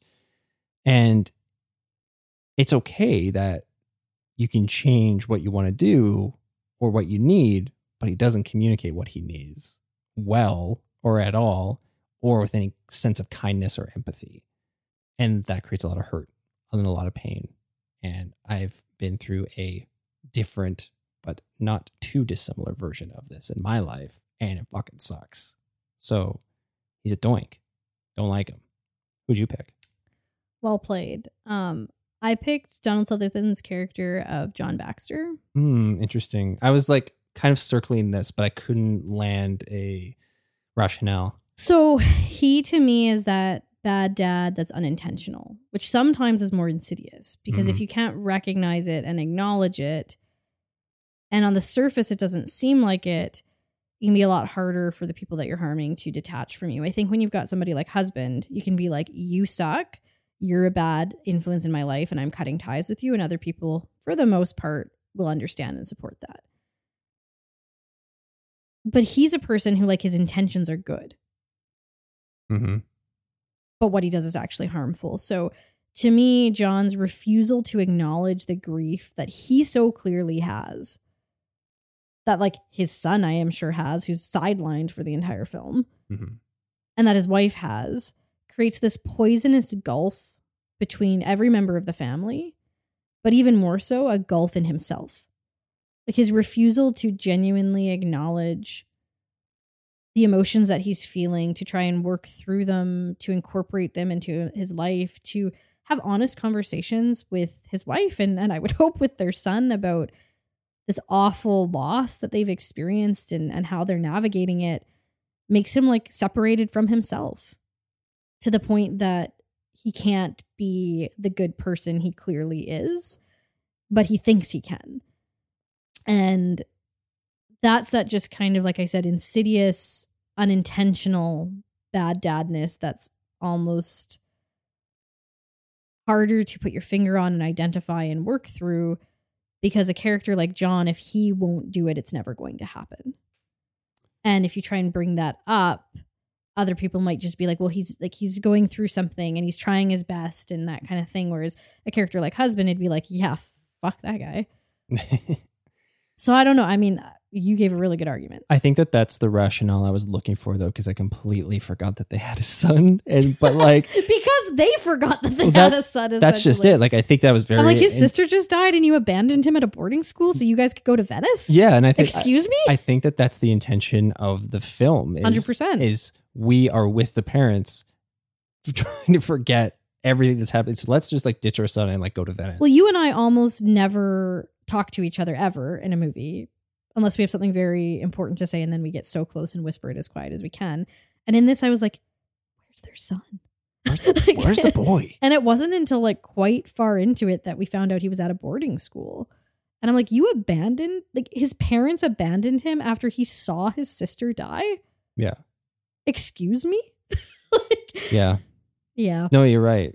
And of course, since we're spoiler free, don't want to get into the end of the film, but I feel like where the film ends and why it ends the way it does is because of his inability to work with himself and other people to navigate his emotions. Hundred percent. Uh, he's it. Okay. John Baxter. Don't be our dad. Who's your rad dad?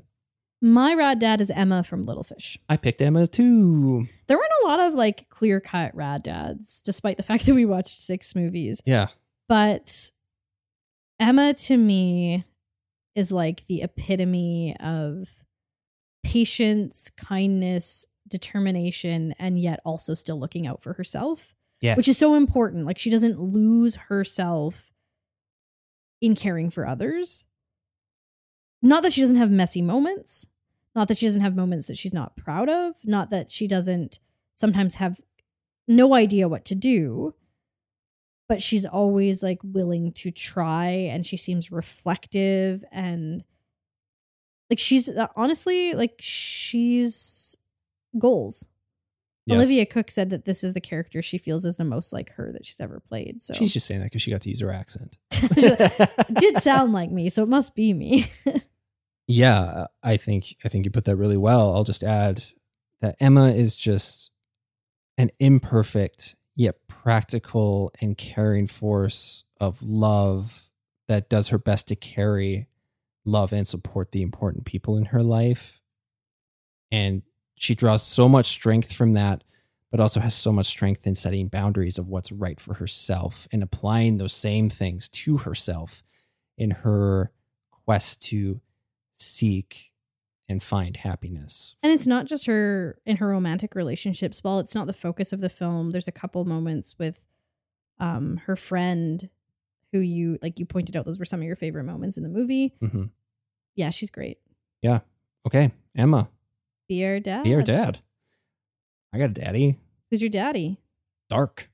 Yeah.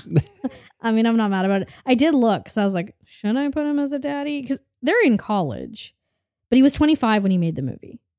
So it's all good. So he's an adult in the movie and he was an adult in real life. and he can kiss me and kiss me and kiss me. He'd kiss both of us. He's a bisexual, manic dream boy. yeah, we have a king size bed. He'd sleep in the middle. he, he is 51 in real life now. um, maybe we get Time machine. uh, posturepedic, baby. All right, uh, dark. Weet Weet woot. woot. Before we get out of here, we're gonna hit you with a rad rec, and it's gonna be play video games together. You and I play quite a few video games together. we're pretty consistently playing Mario Kart 8 Deluxe on the Nintendo Switch. All year, baby. I think that we've bought in three different versions of Mario Kart 8 across two different systems. We love us some Mario Kart. But right now, we're currently playing the new Super Mario Brothers game, Super Mario Brothers Wonder, and it is wonderful. It is so fun. We've been playing video games since we first got together. You mentioned that Halloween we dressed up in Powerpuff Girl as Powerpuff Girl characters, and that day you and I hung out and Played Mortal Kombat. played Mortal Kombat. And one of the like big ways that we bonded early in our relationship was we bought a Wii together and we would play ooh, what was it, just Super Mario Brothers? Yeah. Wii. Yeah, Um, with the two of us and then my brother and his good friend Alex, and the four of us would just have such a good time like hanging out, playing playing games together. And I find I especially love bonding through playing video games when the weather changes. Mhm. We live in a place where it gets really cold. It's dark most of the day. yeah. Um, Don't want to leave the house. and when winter hits, it's not fun to drive anywhere and not really safe to drive anywhere. And so that's a great time to hunker down and and and do something that's like active, but you can be under the blankets. And you know, and I always notice us in the fall kind of get ready to like play a game. And so it's Mhm. nice to to do that together too. Yeah. So whether it's with a SO or some buddies, play some video games together. It's super fun. Thank you so much for listening. We drop a new episode every Thursday. Like I mentioned off the top, go back and listen to our episode with Nicole talking about the Not Your Final Girl series uh, from this year on our Rad Rap. It's excellent. You can also follow us and slide into our DMs on Instagram at baddad.raddad. Get a sneak peek of what we've been watching on our individual letterboxd accounts. Our usernames are in the show notes. And we would absolutely love you forever if you could please share us with the rad people in your life and drop us a rating, review, or follow on Apple Podcasts, Spotify, or wherever you're listening from. That's going to do it for these cuckoo kachoos this week. So until next time, I'm Kylie and my dad's dead. I'm Elliott. My dad's a deadbeat. But remember, Not all dads have to be bad.